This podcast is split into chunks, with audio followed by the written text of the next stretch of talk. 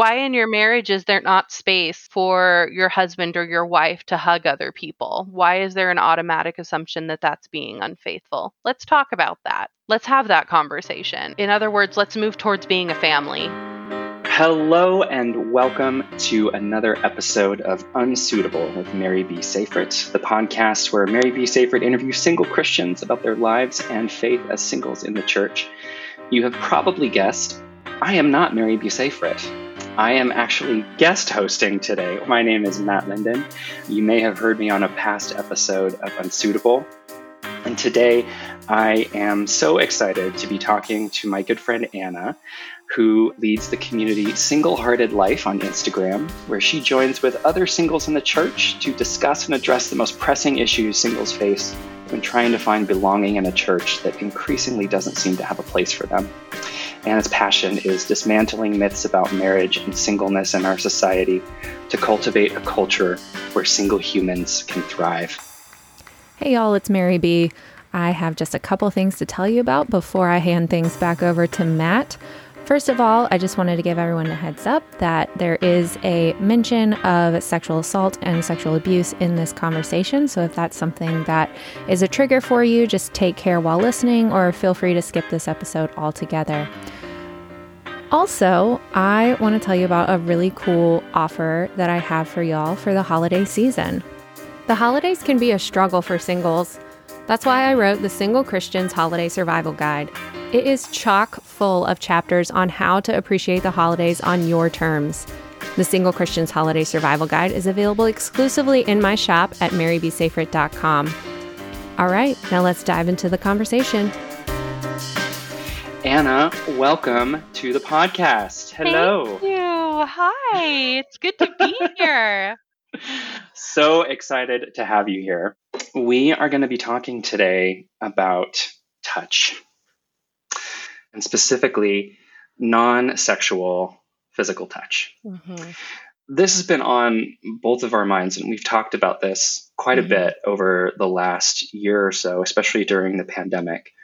Obviously, we've all been in lockdowns for much of the last two years. We're coming out of the pandemic, kind of in quotation marks, but we're still kind of in this weird in between stage where, you know, we had two years where we weren't really touching each other at all. I definitely notice like when I meet new people, it's really odd to offer my hand and like shake their hand now. I've like unlearned it. Not elbow bumping anymore. Yeah. But it got me thinking about the overall topic of physical touch in the context of the church and especially as singles in the church. I think anyone who's grown up in or spent a significant amount of time in the American evangelical church will tell you that when you're single and when you're not married, no one touches you. And it's very uncommon to get hugs, to get non sexual, intimate physical touch, mm-hmm. especially if you're a guy. Mm-hmm. And we're kind of in the middle of a real epidemic of lack of physical contact, I think, as a culture, and especially within the church. And I want to talk about that with you today and yeah. why we think that is. Absolutely. How we got here, mm-hmm. what our own experiences have been, and also what do we do about it? How do we fix it? Yeah. What is the root cause of it and why is it single straight white men? I'm kidding. kidding, kidding. Probably is, but no, we'll get there. Um, He's not wrong, guys. So, why are we talking about this? Why is physical touch so important? Just to kind of give you listeners an understanding of this isn't just something that we're pulling out of our butts. Like, this is an actual, this is studied, this is scientifically studied with mm-hmm. many, many, many studies worldwide. And in my research for kind of just getting some background on what science says about touch to talk about this today, one of the names that comes up over and over again is Dr. Tiffany Field. She's quoted all over the place, and she has been doing research on physical touch since the 1970s. And she's studied newborns, she has studied orphans in Romania, she has studied preschoolers and adolescents in Paris and Miami. And basically, what she and the rest of the scientific community will tell us is that touch is every bit as critical to us as food and water are. We need to be physically touched in order to develop appropriately. So this isn't this isn't just something that we've noticed as singles in the church and we want to complain about. There is a serious issue with this, and scientists, particularly in the US, have done quite a bit of work to try to understand why it is that we seem to have this epidemic of a lack of physical touch. But before we get into more of the details around physical touch and why it's so important, I thought maybe I would start by asking what has your experience been with physical touch in the church, either a lack of it or times when you have experienced it? What what comes to mind when you think about that within the context yeah. of church? It's an excellent question. For some context, I'm a psychology student, and so I've done some studying on the effects of touch and on the human need for touch. And I think, as you've mentioned before, it's a biological need that humans have. Children who aren't touched will die. Mm-hmm. We have that epidemic in Romania, all these children that were orphaned growing up and they weren't touched and they are incredibly developmentally delayed or permanently disabled because of the lack of touch. Kelly McGonigal, who's a stress researcher, I did one of my first papers on her. She talked mm. about the stress response and how during the stress response, oxytocin is released. And oxytocin, as you know, is called like the cuddle hormone. It's got like this cute mm-hmm. little, but it's designed to make us crave touch so that we will reach out for support. It is hardwired into our biological system in times of stress to reach out for touch. And so during the pandemic, I, like many others, was suffering. I lived for a, a while, I lived downstairs from a family, and I had two little nephews that I could see every so often. But then my job started to require that I quarantine from other people outside of work. And so for a really long time, I was going without physical contact. And for me, especially, I am a very physical touch oriented person. I crave physical contact. I feel the need for it more acutely, maybe, than a lot of other people. And so I I suffered. I got really depressed. I had to start taking massive amounts of antidepressants. I actually ended up in the hospital for a little mm. while. And probably the touch wasn't the only part of it, but it was a large part of it. I felt very mm-hmm. isolated. I felt very alone. And while I was in the hospital, I remember one of the other patients hugged me. And then we were told by one of the techs that we weren't allowed to touch each other. And I just had a full on breakdown because I just mm. missed being touched so much. And one, actually, this is a, a story from recently. I was just hanging out with one of my guy friends, a brother in Christ. He's a friend from my church, and we've been friends for five years going on. And he's one of the safest people I know. He's one of my best mm-hmm. friends. Mm-hmm. And while we were talking, I just started to get really emotional, kind of like describing what I've been through this past year. It's been a really hard year. And he didn't hesitate. He just said, Can I hold you? Mm and he just did and i just like sobbed and like his you know his shirt got all wet and it, but i realized after that's the first time that any man has done that for me in the church including my own father which is mm-hmm. indicative of some bigger problems but the yeah. the fact being that it it ministered to me so deeply and it made me realize wow, touch is a really powerful thing. And when we offer it to each other as brothers and sisters, especially in the church, it can be literally life changing. And I'm not exaggerating when I say that. Yeah. You have no idea how much that can do for a person. Mm-hmm. So that has been that's been my experience in a nutshell. Yeah, I can um, I can identify with quite a lot of that. You know, growing up um, in the church, I'd say my experience of it was similar in the sense that I, I definitely didn't get as much touch as I wanted. And for me, you know, I I am a a gay man, and so growing up within the church, closeted or only being known to a very select group of close friends as someone who was struggling with that. I think one of the things that was really hard is I went through a lot of conversion therapy and reparative therapy growing up in the mm-hmm. church. I was, you know, went through more Exodus International counselors than I can count. And one of the the big themes that is still echoed in the church today around the topic of homosexuality is they'll they'll often say, well, you didn't have close enough and solid enough male relationships in your life that were non-sexual. You didn't have a better, a good enough bond with your father. You didn't have a close enough bond with your male friends. And what you need to do, dear little queer Christian, is you need to go out and you need to develop strong, healthy, non-sexual male relationships, and that will fix you. Mm. And I spent a good 15 years of my life trying to do that and craving close, non-sexual, intimate relationships with guys my age and because you know that's we're wired for that number one. Number two i was being told to do that to you know quote unquote fix myself fix my gayness.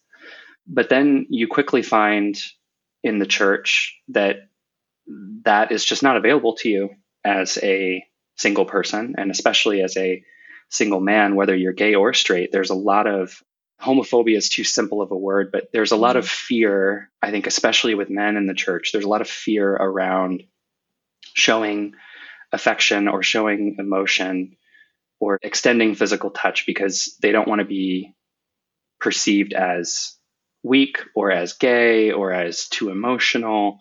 Mm-hmm. My challenge with it growing up was always like, hey, you're telling me I need this, but you're withholding it from me at the same time.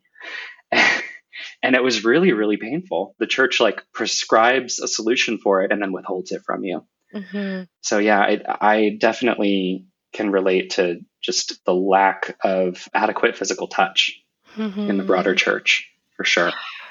Uh, that make like my heart hurts for like little Matt that needed that and that that makes me like want to go back in time and just like hug him. Hug yeah. that little baby. I'm so sorry. It's, well, the good news is, you know, I'm out and proud now. and working on getting that non-sexual physical touch. So mm-hmm. I think I'm mm-hmm. definitely in a better place than I was, you know, 15 years ago. But one of the things that I came across in my research is I, I was, you see these old timey photos, you know, from the turn of the century that are all black and white and grainy. And you see photos all the time of men who are straight and who are, you know, posing together in what we would consider to be very intimate poses. They maybe mm-hmm. they're holding hands, maybe they, one of them's got their arms around the other's shoulders, right? Yeah. And we kind of like every once in a while you'll see memes pop up where we like make fun of it out of our out of our cultural lens mm. today because that's just not considered appropriate anymore. But yeah, prior to World War II, that was actually really, really common. You would have straight men who were showing affection in that way for each other, totally non sexually, not gay at all and that really culturally shifted since the end of World War II. But I think I'm I'm continually struck by just how recently the culture shifted away from that and and how that's impacted us now. Like how different my life might have been had I been born even 70 years ago. Mm-hmm. What are your thoughts? Yeah, absolutely. I think in particular, that's a very American thing. I mm-hmm. remember mm-hmm. being in South Africa about 10 years ago, visiting college students. And like the guys, they were like rubbing each other's backs and like mm-hmm. they were they were very touchy with each other. And afterwards we were debriefing as a team and the guys were like, What was that? Like what did we just witness? um, and they had asked people about it. You know, we had asked some of the college students about it, and they were like, "Oh, that's just, yeah, it's just how we like. Like that's how we live. That's life here. It's not, not anything special. You know, like those guys are friends, and that's that's how they behave. But we in America, all touch, like you said earlier, all touch is sexual now. There's Yeah. You know, whether between two men or between two women or between a female and a male, if you're touching each other, there's there's something else going on. It can't it can't be platonic, it can't be familial. It has to be mm-hmm. sexual in nature, which is ridiculous. We'll get back to the conversation in just a minute. First, I want to tell you about our Patreon community. If you're single and you've been in the church for more than approximately five minutes, you've probably noticed it's low to high key obsessed with marriage. This can make singles feel like outsiders in the community where we should feel most at home. That's why we've started a Patreon community. When you join our Patreon community, you get access to some awesome bonuses, like ad-free full interviews, bonus episodes, and a live monthly Q&A call. All you have to do is is head to patreon.com slash unsuitable, choose which tier is best for you, and sign up. It's exhausting to feel like you're carving a path for yourself on your own. We're here to walk with you as you are, where you are. Tiers start at just $5 a month. Head to patreon.com slash unsuitable. I can't wait to see you there. All right, now back to the conversation one of the questions I would have for you coming from the female perspective is I think that there is definitely in the wider culture, there's a difference I think women have a little bit more freedom to express affection between friends, you know, both inside and outside of the church. Like mm-hmm. it's, you know, we don't think anything of it if two straight women are walking down the street, like holding hands, you know, like as friends, right? Yeah. I'm curious what your experience with that has been in particular inside the church. Like, do you, do you think it's actually easier for women or is it just different? Is, are there just mm. different hurdles? That's a good question. And this is from my perspective and in my experience, receiving touch from other women has never been a problem. Mm. So, yes, in that that women in 21st century western culture we're naturally seen, I guess, as more relational, more nurturing. And so we can walk around like hugging each other for minutes on mm-hmm. end, touching each other, like rubbing somebody's back or like stroking their arm or holding mm-hmm. their hand. And it's not looked down upon. So I think in that way I could say yes, it is it is easier for us because we can get that with each other. I think where my unique struggle has been is that women alone can't fill that gap. Women need mm. healthy touch from men in their lives. We need brothers. Yeah. So, that story that I told about that brother who offered that really healthy, brotherly, safe touch for me, that I'd never had that before. And like that breaks me. That has not been a neutral effect on my life. That has been deeply hurtful to feel like a pariah uh, with men, to feel like a yeah. threat.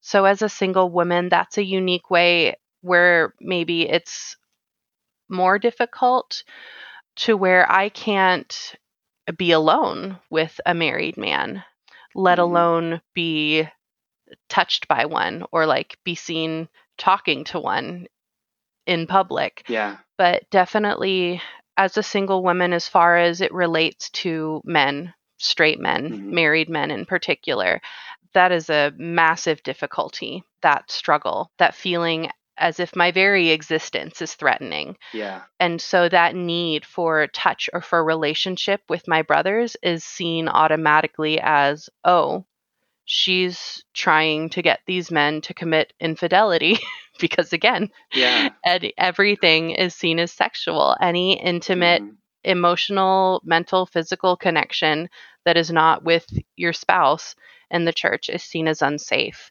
And so mm-hmm. there is no space for single people to get that in a healthy way.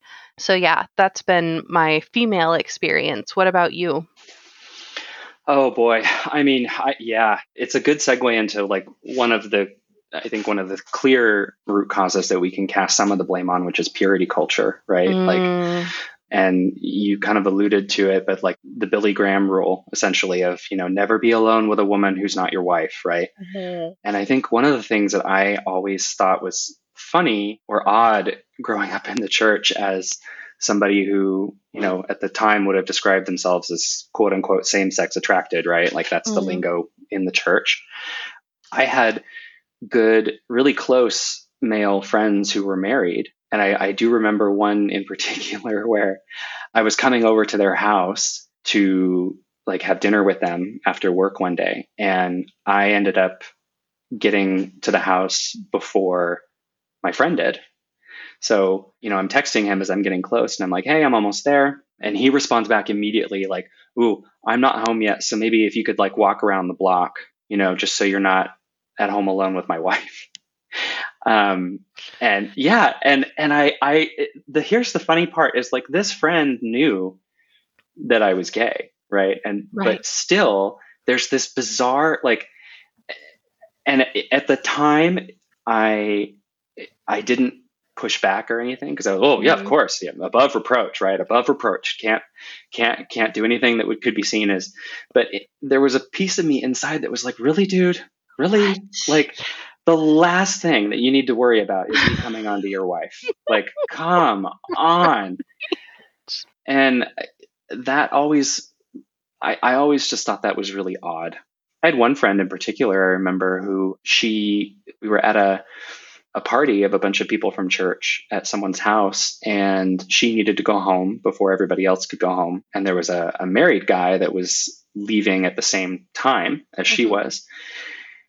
And she asked if she could have a ride because it was dark it was late she didn't want to be walking through the city on her own. And this married man said no i'm not going to give you a ride home that wouldn't be that wouldn't be appropriate because you're not my wife. And instead he made her walk alone through the dark in the city and it's just like it, it's it's a, it's a great example of oh. where we've put these bizarre rules in place as a church that we say are for people's safety mm.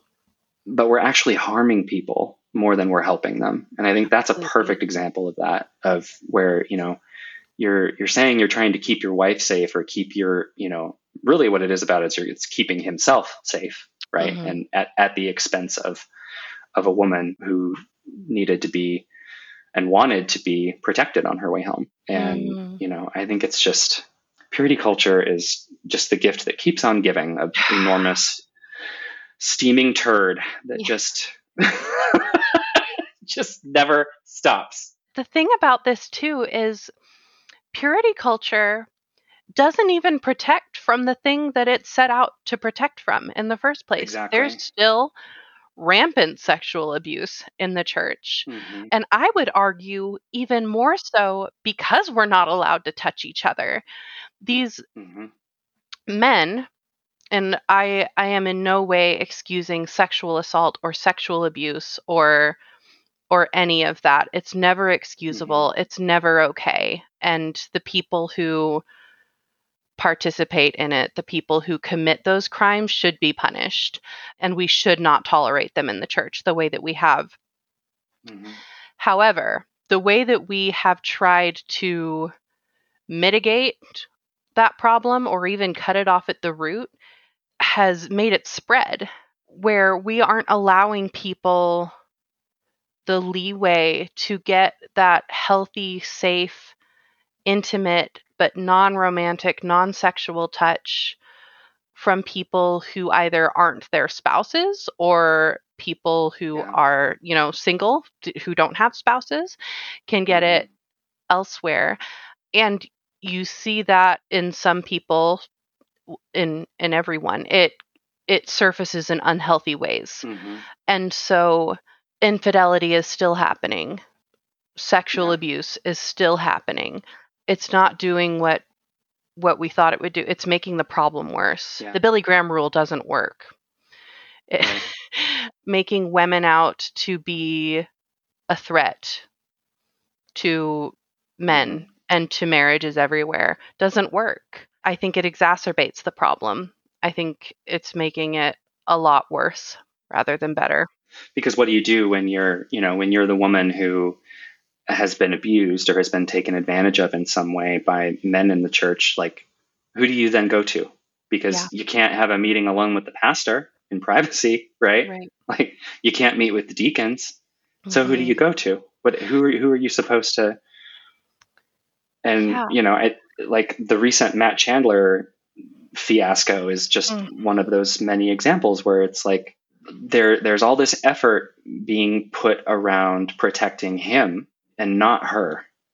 Yeah. And like this this had to have been I mean, for those of you who don't know what's going on, just Google it, but it's a hot mess. One of the reasons that it came out was because one of her friends, this woman's friends, were like, hey, something's like, this doesn't look appropriate.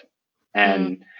and immediately, you know, there's, there's this like, the, the wagons are circled and I don't, there's some, I, I've got to stop before I start screaming, but it's the PR. It, it, the PR of it, yeah, uh-huh. of you know, and the immediate outpouring of like grace for Matt Chandler and support and and support for Matt Chandler, and it's like, where? What about her? Like, who's taking care of her?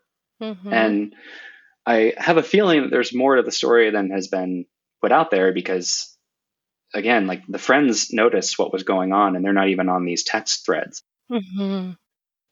And it makes me very angry that the over sexualization of everything does not protect the people that it should protect. Instead, it's protecting the people who have the imbalance of power on their side. Um, I don't know if this is safe to say on the air, but in my in my own history, I have a background of sexual abuse. I was abused in this way several times growing up. Mm-hmm. Never in the church, thank God, by men, it, all mm-hmm. all men.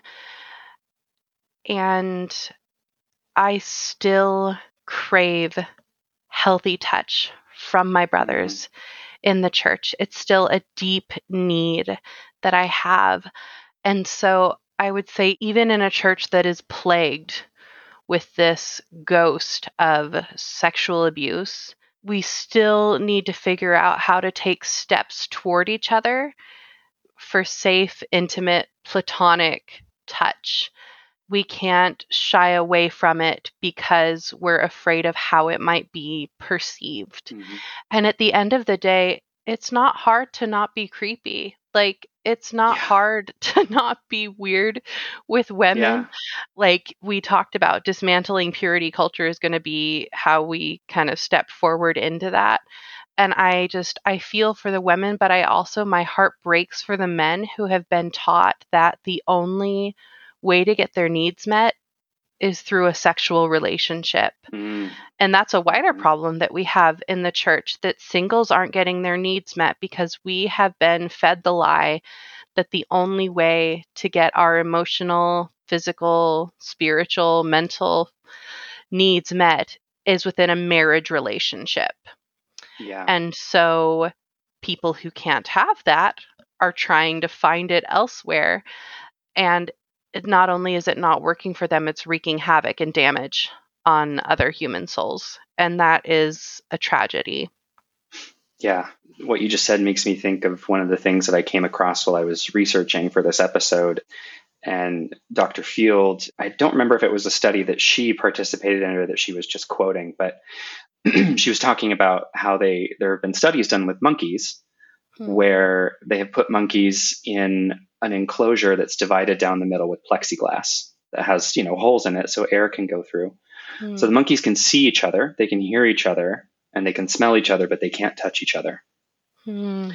and what they have found is that when they do that to monkeys and they separate them from being able to exercise physical touch they get violent they get increasingly aggressive and it can even get to the point that once they lift that plexiglass the monkeys kill each other and it makes me think about going back to the the photo trail of like affectionate male platonic relationships. Mm-hmm. That photo trail takes a really sharp U-turn right after World War II.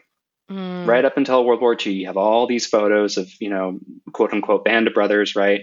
Mm-hmm. Uh, co-workers, whatever, in in very, you know, affectionate platonic poses. Mm-hmm. And as mm-hmm. soon as the war is over, it stops. And it makes me wonder well, first of all, like now, the funny if you, if you look at go look at photos now of soldiers, you know, who are in the same unit in battle, mm. and com- and compare those to like the Civil War, And if you look back at soldiers that were in the same unit in civil war in the Civil War, they're they're in these again very what we would consider very intimate, very very affectionate poses. Mm-hmm. They're touching each other. Their arms are around each other and not just like standing like they're embracing each other in a way that almost looks sexual to us now. Mm-hmm. If you look at photos of soldiers today, what's the common pose? They're standing side by side, not even touching each other, arms crossed or they're holding a gun, right? Mm-hmm. And it's a completely different image now that we have of this, you know, quote unquote band of brothers. And it makes me think, is there something that we can learn from those experiments with monkeys where, you know, you've got, mm-hmm. if I think back to what was going on in the wider culture after the war, you've got all these men who have come home from the war where they've had these extremely close and very, you know, intimate friendships with their, their units. Mm-hmm. They come home, they get married, they buy a house, you know they're on the gi bill getting a college degree or whatever they're raising families the rise of the nuclear family the rise of the nuclear family and suddenly they're completely cut off from what was essentially their family through the whole mm-hmm. war they're completely cut off from healthy male affection that's non-sexual mm-hmm. and their mm-hmm. only source of any kind of touch or affection is their wife and i have to wonder if something in our male American cultural psyche snapped after that. And if if this all kind of goes back to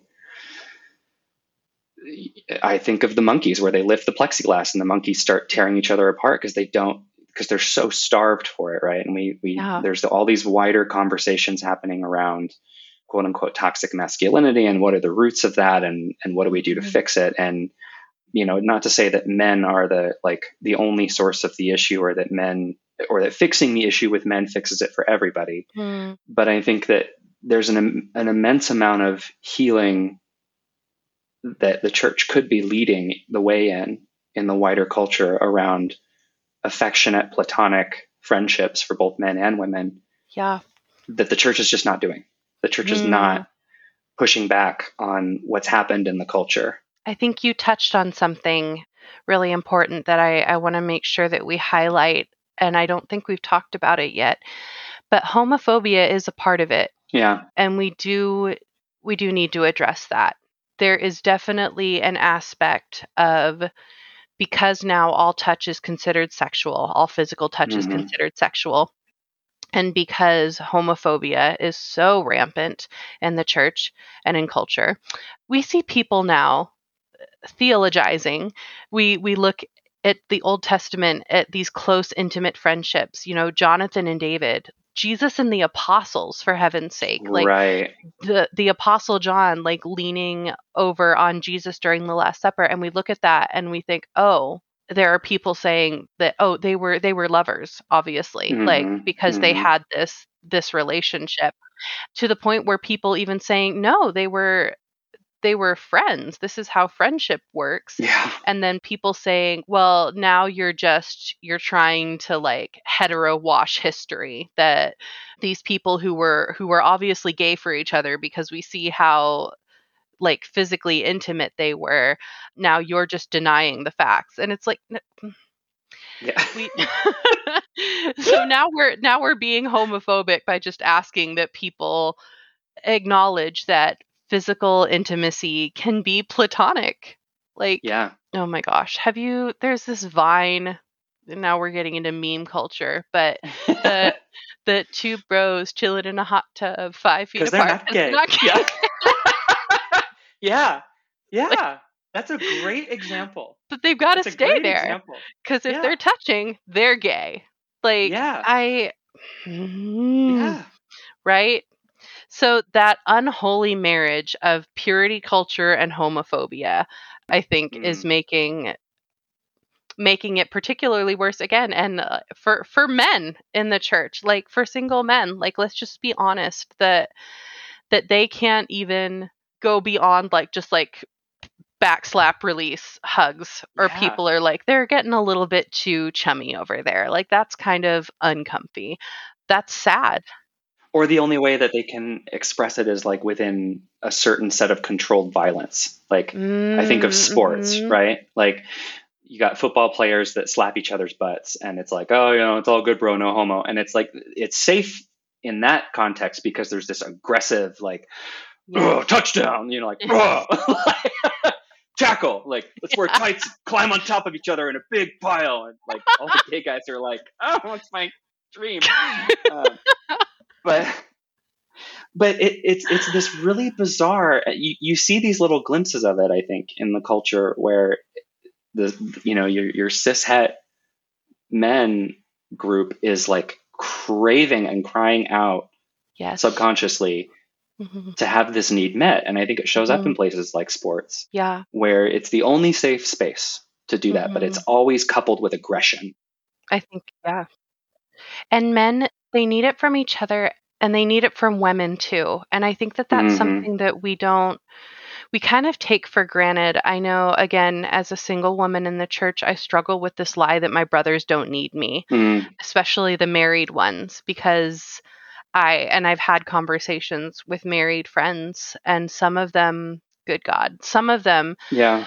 They have this belief that it's like, well, he's married, so he's got all of his physical, emotional, mental needs met by his wife. He doesn't really mm-hmm. need any other women in his life. He doesn't need sisters. He doesn't and it's just an it's a lie. Yeah. And I I think we don't men don't know now how to get those needs met in a way that's healthy and so they're being weird around women like they don't mm-hmm. know they don't know how to relate to women without a sexual relationship. And so mm-hmm. they are sexualizing women and they are getting into all of this trouble because they haven't been told or shown that it is possible and healthy to have platonic familial relationships with other women. Yeah. It's only appropriate with your wife. And if you are even having an emotional connection with another woman, you are committing infidelity. Mm-hmm. And it's made us afraid of each other.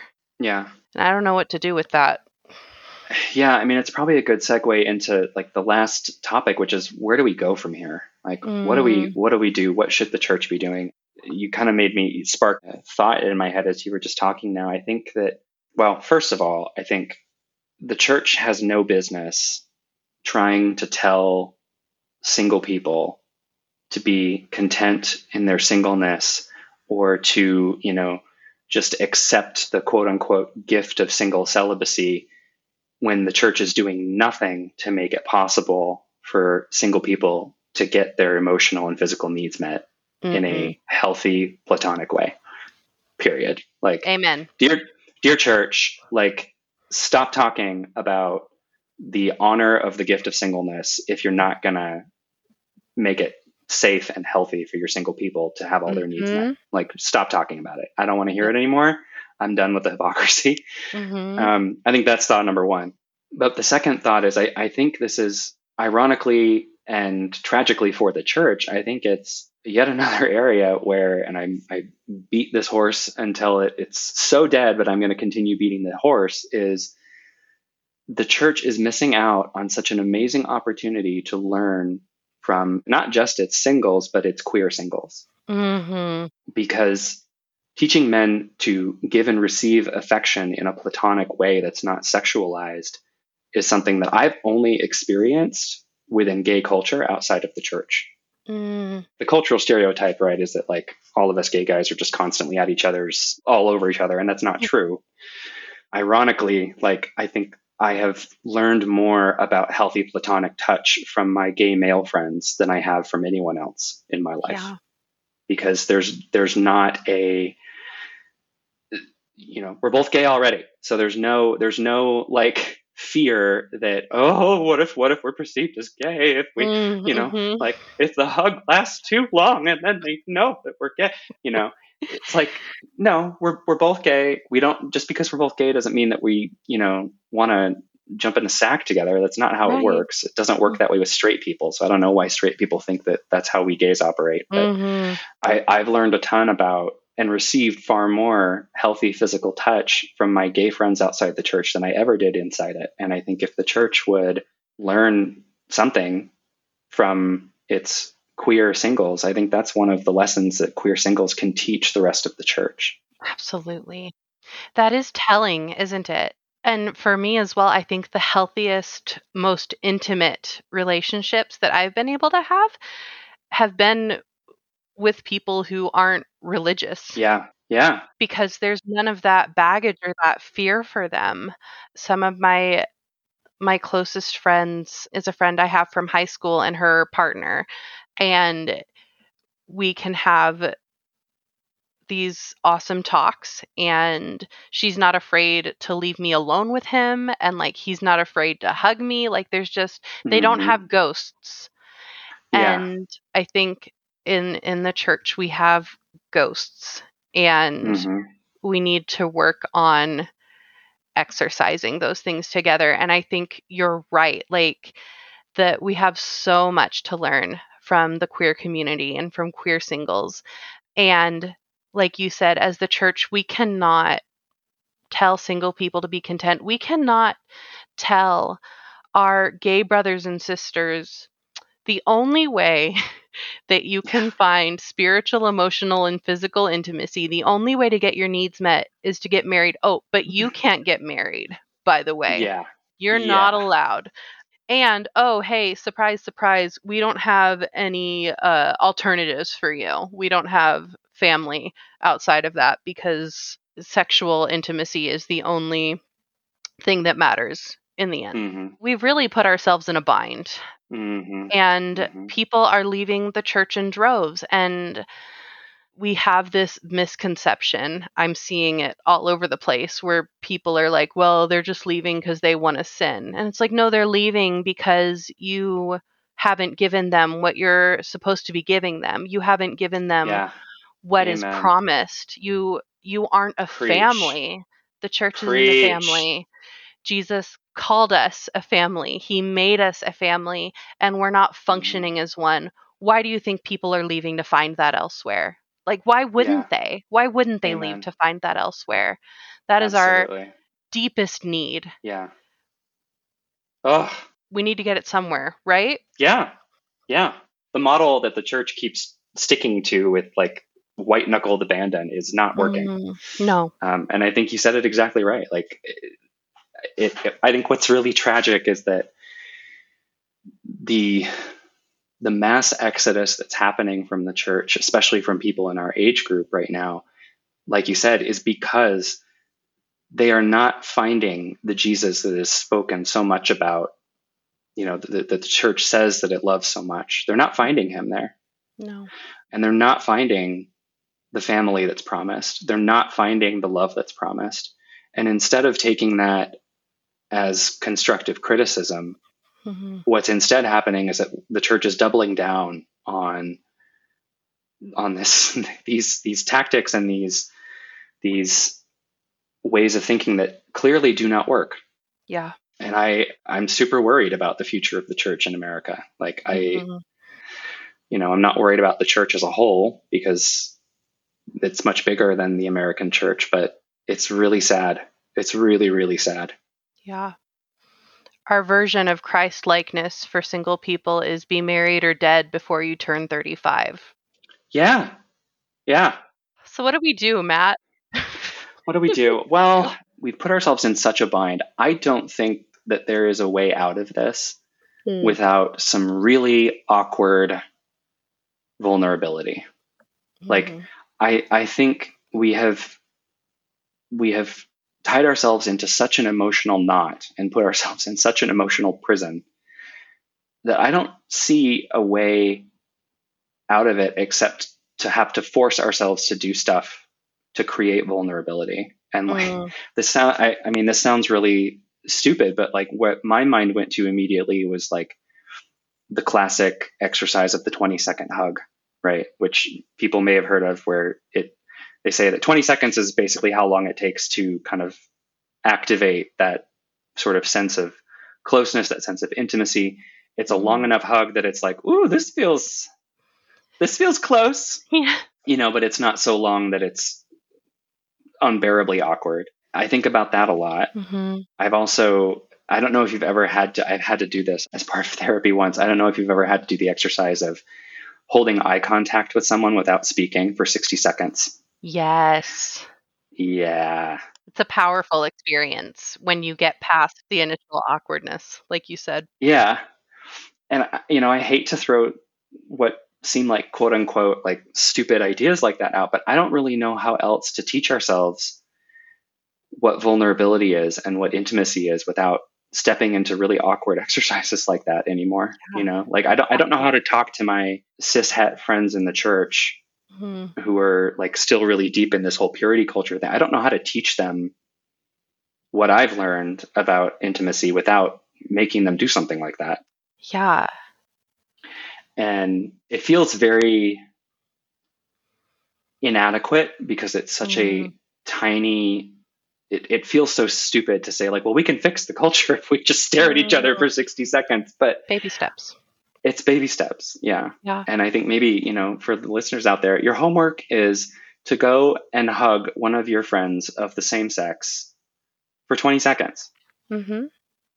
or go hug someone that you know if you're a woman and you, you need that brotherly effect like go hug one of your brothers in christ for 20 seconds. Mm-hmm. consent is key. Do ask first. Consent. Yes do ask. Yeah the only way to make it work is, or the only way to learn it is to start to do it. And it's going to be super awkward and super weird because we place all of this baggage on it. But I think that the more that we do it and the more that we see, like, oh, oh, wow, I hugged my brother in Christ and we didn't immediately have sex. Like, maybe, right? Like, maybe, maybe with time we will start to learn that there are, you can express affection in a platonic way and it doesn't mean that you're hopping into bed with somebody. May it be, Jesus. I yeah, no, I agree. It's going to be vulnerable. It's going to be awkward. And I think something to keep in mind is not everybody is going to be receptive. Mm. I've had friendships that have had to end, not necessarily over the physical intimacy aspect, but just because they refused to come to terms with what it would mean to create belonging and intimacy safely for singles in the church. Mm-hmm. And I couldn't spend any more of my life trying to get them to come around. Yeah. And so when you know that people aren't going to be receptive, when you know that they're not going to accept it or make movements towards you as you move towards them, then don't waste your time and energy trying to mm-hmm. make that happen.